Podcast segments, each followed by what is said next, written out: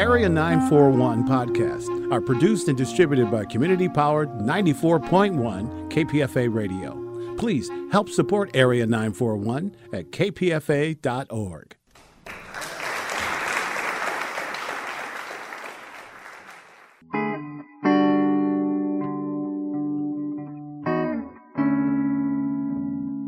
This is the Area 941 Radio Wolinsky podcast. I'm your host, Richard Wolinsky. We're talking about books, about theater, about film, and sometimes about politics. Most of these interviews were originally conducted for KPFA's Bookwaves program and its predecessor, Probabilities. The novelist and short story writer W.P. Kinsella died on September 16, 2016, at the age of 81. After a career writing short stories, he published his first novel, Shoeless Joe, in 1982. A fantasy about a man who kidnaps the reclusive writer J.D. Salinger and builds a baseball field in Iowa, the book became a cult bestseller. His second novel, published in 1986, The Iowa Baseball Confederacy, continued his blending of baseball and fantasy. And it was after that, on April 19, 1988, that Richard Lupoff and I had a chance to sit down with W.P. Kinsella in his room at the French Hotel in Berkeley and discuss his life, his career, his love of baseball, and the forthcoming film of Shoeless Joe, which was later retitled and became the classic Field of Dreams. What drew me to W.P. Kinsella is that he writes baseball fantasies. Nobody else is doing that. That's true. I started writing about baseball by accident, but I discovered that I had an audience after Shoeless Joe came out. And when you discover a voice that readers will relate to, you stick to it. So I'm going to write baseball fiction as long as people want to read it. I'd like to back you up before we get into Shoeless Joe and later works. You became known to the world mainly by Shoeless Joe. But you were around for quite a while before that doing other kinds of fiction. Would you talk about that a little, please?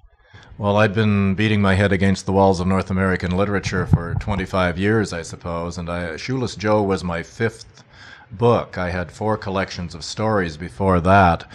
A few years before that, I uh, started writing stories from the point of view of an 18 year old Indian boy, uh, some serious, some comic stories. And I had my first book was published in 1977. That was Dance Me Outside, a collection of 18 of those stories, followed by Scars, which was another uh, 16 or 17 stories. And then I had a, uh, a collection of non, what I have to classify as non Indian, non baseball stories called Shoeless Joe Jackson Comes to Iowa, in which the first chapter of Shoeless Joe was the title story in the collection, and uh, some of those were quite fantastical. There's a story about Janis Joplin, and uh, another story about a man who ends up uh, on a uh, as a, a, sculpture on a Grecian urn, and uh, a woman who grows roots in a cornfield, and several other strange things there. And then I had one more collection of Indian stories called Born Indian before Shoeless Joe came along. Had these been published elsewhere? Well, most of them were published in magazines and then collected in uh, books. Well, all these fantasy stories that they kind of were published as mainstream. Uh, who published them? Oh goodness, the uh, Janis Joplin story was published by a magazine called Descant in Canada, and the Malahat Review published a story called Fiona the First, which is about a fellow who uh, spends all his time uh, in train stations and airports picking up girls. Mostly the small literary magazines. Your publishers are also what you would call small literary publishers. Is that correct? Yes, my first four books was with a small publisher in Canada called Oberon. Uh, after that, uh, I've had Houghton Mifflin and uh, Penguin and uh, Collins as my Canadian publisher now. How did you get to Houghton Mifflin? I wrote the uh, first chapter of Shoeless Joe was a short story in itself, and it was published in an anthology and a young editor at Houghton Mifflin uh, read not the story, but a two line mention of my story in a review of the anthology in Publishers Weekly. And on the strength of that, he wrote to me and said, This is, uh, sounds like such a wonderful idea, this man building a baseball diamond in his cornfield, that if it's a novel, we want to see it, and if it isn't, it should be. So I wrote back to him and said, Well, I've never written anything successful longer than 25 pages, though I'm a well known short fiction writer in Canada. But if I had a good editor, I'd be willing to attempt a novel. And he was right out of editor's school, so he didn't know that editors don't really want to be bothered working with writers. They want the finished product to come across their desk. So at the point that I got his letter, I started thinking novel, and uh, he wrote back and said, "Well, I've tracked down this anthology, and I've read your story, and I absolutely love it, and I took it to the head people at Houghton Mifflin, and they love it too. So we'd uh, like to see this turned into a novel." And I had started thinking novel, and I knew that I was going to write something about J.D. Salinger because he has made himself interesting by trying to hide. I wanted to write something about Moonlight Graham, who had uh, spent uh, an instant as a Major League Baseball player, and I wanted to write something about uh, the character Eddie Scissons, about an old man who accosted me on the streets in Iowa City one day and turned out to be a sports imposter.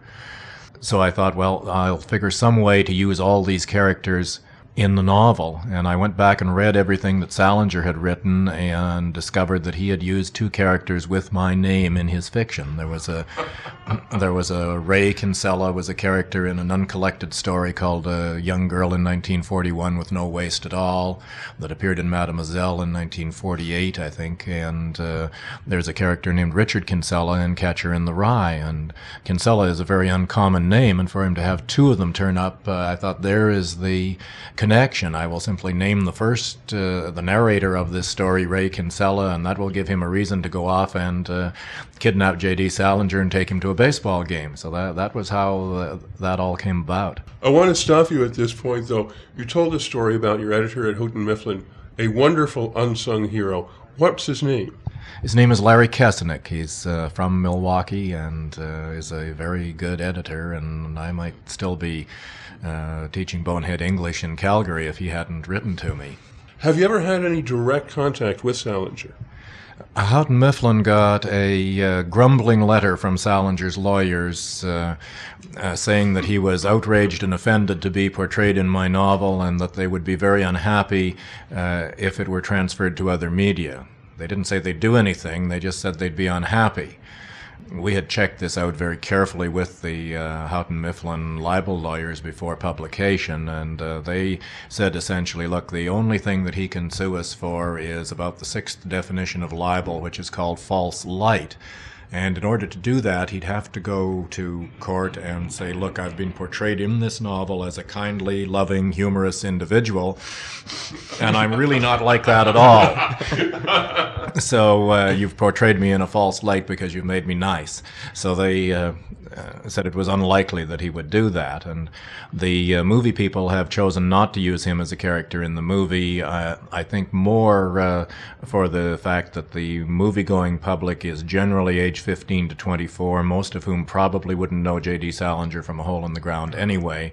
Uh, people who have read the novel will know what is intended, and the rest won't care one way or another. And they have done a wonderful movie script. They uh, they rewrote the Salinger part for a writer who was to the '60s what Salinger was to the '50s, and they made the writer whose name in the script is Terence Mann uh, large and black and cantankerous, and wrote the part for James Earl Jones. And they've managed to get James Earl Jones, and Kevin Costner will play Ray, and uh, I've seen the script, and it's wonderful, and uh, they have every opportunity of making a really good movie out of it. When you mentioned Terence Mann and described him, I immediately flashed on Ishmael Reed, a local writer and friend of ours. Did, did you have him in mind, or do you think they did? I have no idea. I, th- I think they had James Earl Jones in mind. Okay. Did you always have some kind of obsession with shoeless Joe Jackson? Well, I didn't do any baseball writing until 1978 when I wrote the short story. Uh, I had uh, written a, a, story called Diamond Doom when I was in seventh grade, I think, and won a prize for it or something, but it got lost along the way. And uh, my dad was a, great storyteller and a baseball fan, and he, he was an American from uh, North Dakota who came to Canada late in life and settled down in Alberta for whatever reason. And he had traveled around the U.S. a great deal after the First World War, had pay, played some semi pro ball, claimed to have been in Chicago at the time of the Black Sox scandal, and talked a good game, had told a lot of stories about how Joe Jackson ended up playing for a dollar a game in the textile leagues in Carolina and uh, sort of died broke kind of thing, which wasn't true, of course. Uh, Joe had a wife who was very financially astute and uh, ended up owning some liquor stores in Greenville and didn't suffer financially at all. But I got to thinking while I was living in Iowa in 1978 and got to thinking uh, about these stories and thought what would happen if Joe Jackson came back to life in this time and place. And that was how the first chapter of Shoeless Joe came about, and it just went on from there. Considering that uh, a lot of our listeners are younger folks who may not know too much about the Black Sox scandal, could you give us a brief reprise of that? The players, in uh, a lot of ways, were justified. What it, what it uh, involved was the 1919 White Sox were American League champions, and they arranged to throw the World Series to Cincinnati, who were a much weaker team. There were eight players involved altogether. Um, several of them were indeed involved Eddie Cicotte and uh, William, Claude Williams, and Swede Risberg and Chick Gandil. Jackson was only peripherally involved, as were some of the other players. It, it came about uh, because of Cheap Charlie Comiskey, uh, the owner of the White Sox. If he had been fair with his players, there never would have been a Black Sox scandal. In uh, 1917, he promised Eddie Cicotte uh, a $10,000 bonus if he won 30 games. And Cicotte got his 28th win uh, early in September, and uh, the word came down from Comiskey to Pants Rowland, the manager, bench this guy. They benched him until the last day of the season when they let him win his 29th game. so they didn't have to pay him his $10,000 bonus. So the next season, Eddie Cicotte said, I'm going to get my 10 grand come hell or high water. And uh, he uh, organized the uh, the throwing of the series, so they got some money from gamblers. I, I don't think any of them ever got ten thousand. I don't think even Cicotte got more than five thousand, but they did get a, a little money, and the, and uh, several of the players did their best to throw the series, but Joe Jackson didn't. He was the leading hitter in the series, uh, didn't make any errors in the field, uh, although he certainly knew about the conspiracy. He was forced to take some money because Swede, Swede Risberg was a real tough son of a gun. He sort of threatened to annihilate Jackson if he didn't go along with them is the legend of Say It Ain't So Joe. Is that true? That's questionable. Uh, uh, there's a more colorful version of that story, which I probably can't tell on the air. But uh, go ahead, it out. the uh, the uh, the story is that two, two little uh, boys, ten or twelve years old, were sort of running along beside Jackson when he came out of the courthouse, and one said to the said to the other, "See, I told you the big son of a bitch wore shoes." There's some question as to whether that actually happened. I, I, it's more likely that it was an invention of, of sports writers. When Shoeless Joe came out, were you surprised at the reaction to it?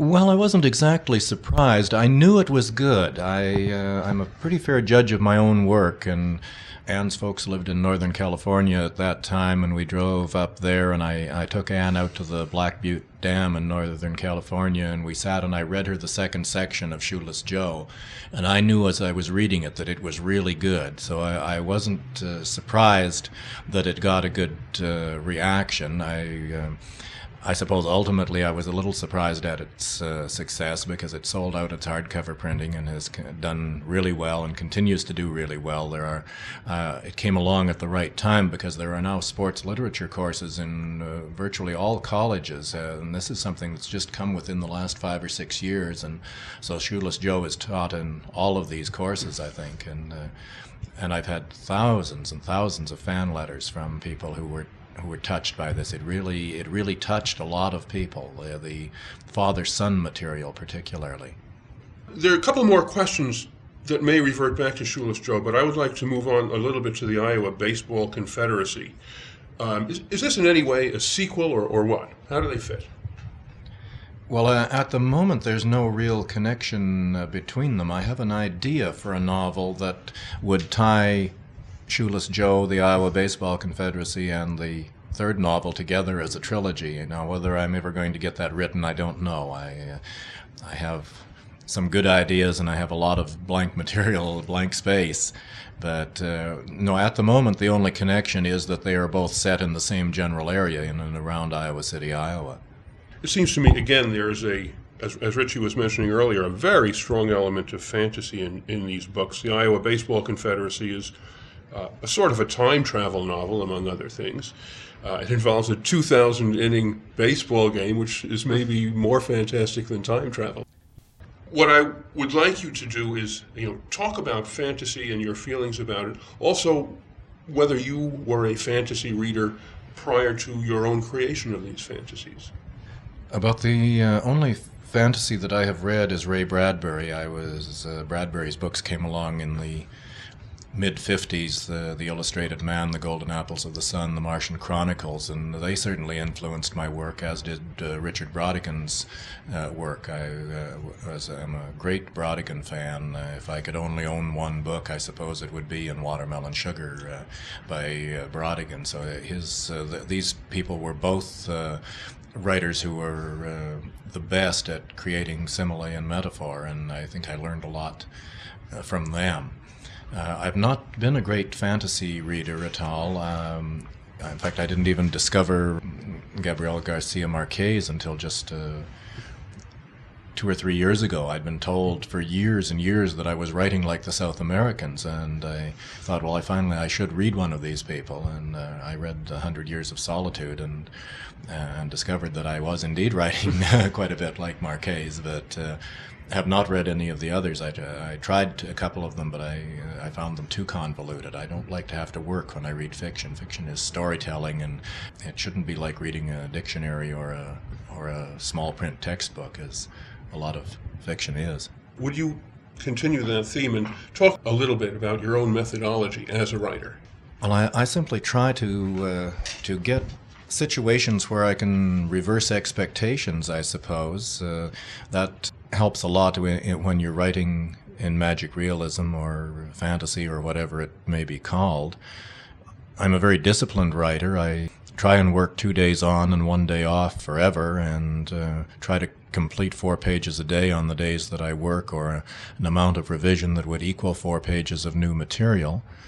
If I work 10 months a year, that comes out to about 800 pages, which is essentially two finished books. So uh, that, that's what I try to do, and I, have been able to stick pretty close to it. I, am getting way behind while I'm on this tour, but I'll. Uh, I hope I can catch up. I'm I'm two books ahead now. I have a new novel sitting with my agent and another collection of Indian stories that have been sitting there for a couple of years now because we don't want to glut the market with them. That's why uh, I turn out a lot of work ideas just simply come from I, I read newspapers uh, very thoroughly, uh, sort of looking for a line or an image or something that will trigger a story. And it's hard to say where ideas come from. You just latch on to something. I have a whole folder of ideas. I get through one project and I look through it, and something may have been in the file for 10 years, and then I say, well, gee, I think I know how to handle this now. Do you outline extensively or do you revise very much? Uh, neither. I, I don't. I never outline anything. I'm very lazy, which comes from the days when I had to use a typewriter. I have a word processor now, but uh, I always write a first draft in longhand and then uh, would revise it uh, onto the typewriter and would think very carefully before I typed anything, so that that might be the finished product or it might be uh, that someone else. I wouldn't change it anymore, uh, so that someone else could type the final version. I try to get a, a, starting point or a finishing point for a story. If I have a good close, that's the best. If I can write the closing of a story, then anybody can write a story to go with it if you have a real good climax. So I try to get a good opening, and then no more than three pages into a story, I want to know how it ends, and then I write the ending, and then uh, there's going to be somewhere between five and 25 pages in between, and uh, uh, that's uh, just journeyman work. Then once you've got a good ending and a good uh, and a good beginning, then you just lead up to it. Is that how you wrote Valley of the Schmoon? I heard you read that the other night in dialogue. I thought it was just an amazing performance. You could do stand up if you couldn't write. Well, thank you. That's actually been done on stage. I uh, I adapted that story for the stage along with The Thrill of the Grass and The Night Manny Mota Tied the Record, and they uh, opened in Vancouver about two weeks ago as an evening of one act plays. I wanted to do something about an old timer hazing a rookie, and I didn't know just uh, just how to do it, uh, and just kept him talking. I, I thought of the old uh, Robert Browning monologues, you know, Andrea del Sarto and those kind of things, where the one person uh, is, essentially telling you a story, but you learn more about them than you uh, do about anyone else uh, while they're while they're supposedly telling you something else. And that was what I did with that. I just slowly build it up so the reader would would think that we've got a crazy old ball player on our hands, and then at the end they find out that he's not nearly as crazy as he's been pretending to be. You did several things in that story that intrigued me. In particular, a mixture of, of icons. Obviously, the whole notion of baseball is a gigantic American pantheon of its sorts. But you also mixed in a lot of comic strip icons Little Abner, Joe Palooka, Little Orphan Annie, Pogo, and so forth. And John Wayne, who's another American icon. And then a favorite of mine that I thought I was the only fan he had in the world, Snuffy Stirnweiss. What are you doing there? How, how does this stew happen? Goodness, I don't know. I just started that old player talking. I looked for I looked for a voice. Uh, voice in, in, fiction writing, voice is everything. You need a. The, that's the main problem with fiction. Um, all the unpublished material that comes into classes, and uh, a great deal of what is published. Uh, the problem with it is that it could be written by any of a half million people. It has nothing unique about it, and that I always look for a voice to tell my stories, and hopefully it is a strong voice. And I just uh, I thought, all right, we've got this old ball player, and he's driving cross country and he's talking. So I just uh, let it tried to find the kind of voice that he would talk in, and then what would he talk about, and uh, let him make as many points as he as he wanted to, and that, that, that was where that came from. And I just recalled all things. I did a I once did a uh, sociology uh, a long sociology paper on comic strips and how they had changed over the years and that. So I worked a little bit of that into the uh, into the story, and uh, I remembered the story of Snuffy Stirnweiss That I thought this guy would be about Snuffy's age, uh, had played at the same time, and I remembered the story of of Snuffy being killed on the Amtrak, and thought I would work that in too. You were born and raised in Canada. How come you're a baseball fan? Well, my dad, as I said, was a good storyteller, and uh, on the on the rare occasions when he would get away from the farm and into the city, he'd always come back with a copy of the St. Louis Sporting News, and uh, I knew how to read box scores before I ever saw a game, and uh, I've always been a fan. We had when we did move to the city, they had some fairly good minor league ball there, and I used to watch that, and then eventually I got to the point where I could travel around and see some major league games occasionally, and uh, I've just always from the first time I saw a game, I've been a fan, and that's all there is to it. What is the favorite major league team of W.P. Kinsella, author of Shoeless Joe? Well, I don't really have a favorite team. I, I'm I've varied from year to year, uh, and owning a uh, rotisserie league team takes away all possibilities of being a fan because uh, when uh, if your star player is owned by somebody else, well, you uh, uh, you pull against that uh, player, and if a pitcher you own is pitching against the home team, you're pulling for them. We're Seattle fans by proximity because we live right on the U.S. border, about 90 miles north of Seattle, so we travel there uh, frequently and see the Mariners, but uh, they're not a very good baseball team. They're they're sort of uh, sympathetic. They're like owning a sick pet. You uh, you don't get you don't get too mean with your uh, pet when it throws up on the rug because it's sick. You know, and that's sort of the way fans feel about the Mariners. We go out to watch the other team play most of the time just to get to see the to get to see the good players. I used to feel that way about the Athletics toward the end of the Charlie Finley era. You, you go out there with the other 311 diehards and say, well, try at least. That's right. They had a 14 year old boy broadcasting the games, didn't they, in those days? Uh, they were carried on the local college station, yeah, so a, a mild exaggeration, basically true. There have been a number of baseball novels written, uh, including Bang the Drum Slowly, The Natural, It Happens Every S- Spring, Rhubarb. Have you read them? Have you been interested in reading them? I've read some. Uh, I keep up with current fiction. I read about 100 books a year of current uh, mainstream fiction. Uh, um, the Celebrant is the novel that I like. I think that is the best baseball novel uh, ever done. Uh, I never liked The Natural very much. I, I, thought the movie was 100% better than the book. Um, I've seen Bang the Drum Slowly. I haven't read it. I thought the uh, the Coover novel Universal Baseball Association, Right, yeah. J. Henry Waugh, proprietor, is is quite good. But uh, I think the uh, the Celebrant is the best baseball novel. But the, there hasn't been a lot of good baseball fiction written. I don't know the celebrant. Who wrote that? Uh, it's written by Eric Rolf Greenberg, and uh, it's out with Penguin Sports Series uh, oh, about three years ago. Um, there's a wonderful little book out this year uh, called A Flatland Fable by Joe Coomer, published with McGraw Hill in paper. And it's not touted as a baseball book, but it is, and it's a, a wonderful little book. What about Philip Roth's The Great American Novel? I couldn't even get through that. I uh, I find it too strange. Uh, when I was writing the Iowa Baseball Confederacy, I read the first 50 pages to someone, and they said, "Oh, they said uh, Roth's already done that." And I said, "Oh God!" So I, I went running out and bought a copy of it and read a hundred or so pages, and uh, and said, "No, he has. I'm not doing what he did. Uh, thank goodness." But I I just couldn't get into it at all. I think we're about wrapping up, but I would like to ask, as much as you feel like revealing, you say you've completed another novel. Are you, are you feeling very constrained about talking about that, or are you willing to tell us a little? No, not at all. I'll give you the first paragraph if you Please do. if you want it. Uh, it's uh, the baseball holds it together. Uh, it's about a, a young boy almost getting a tryout with the St. Louis Cardinals. Uh, it's set in Alberta in 1945. I always wanted to write something about growing up in a really isolated area in uh, in Canada. Uh, but when I came to write this, I, I found a voice I thought I could use, and when I came to write it, I found that nothing interesting ever happened to me. Uh, so I uh, everything except the place names uh, is fiction. But I, I think it's a pretty good novel. My agent loves it, and uh, it'll be two years down the line or so. It's called Box Socials, and uh, they, it begins. This is the story how truck box Al McClintock almost got a tryout with the genuine St. Louis Cardinals in the National Baseball League, but instead ended up batting against Bob Feller of Cleveland Indian fame in Renfrew Park down on the River Flats in Edmonton, Alberta, summer of 1945 or 46.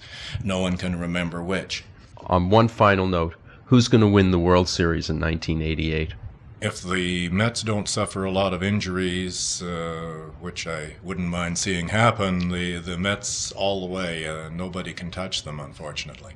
The film Shoeless Joe was, of course, renamed Field of Dreams by a studio executive before its release, though there's a story that the original title of the book was The Dream Field and it was changed by the publisher. In any case, Field of Dreams went on to be nominated for three Academy Awards, including Best Picture, and contained the final performance of Burt Lancaster. Over the years, W.P. Kinsella continued to write. His book Box Socials was published in 1991 and was followed by four later novels. The last, Butterfly Winter, came out in 2011. Along the way, he also published several short story collections and a book of poetry. The Seattle Mariners would not get to the postseason until 2000, and they have yet to get to the World Series. And the 1988 World Series did not include the New York Mets, who did have the best record in the National League, but who lost in the National League Conference playoff series to the Dodgers, who then beat the heavily favored Oakland Athletics five games to one. Feedback on this and other Radio Wolinsky podcasts is appreciated. You can write to bookwaves at hotmail.com and feel free to search out other interviews at bookwaves.com or on the kpfa.org website. Until next time, I'm Richard Wolinsky on the Area 941 Radio Walensky podcast.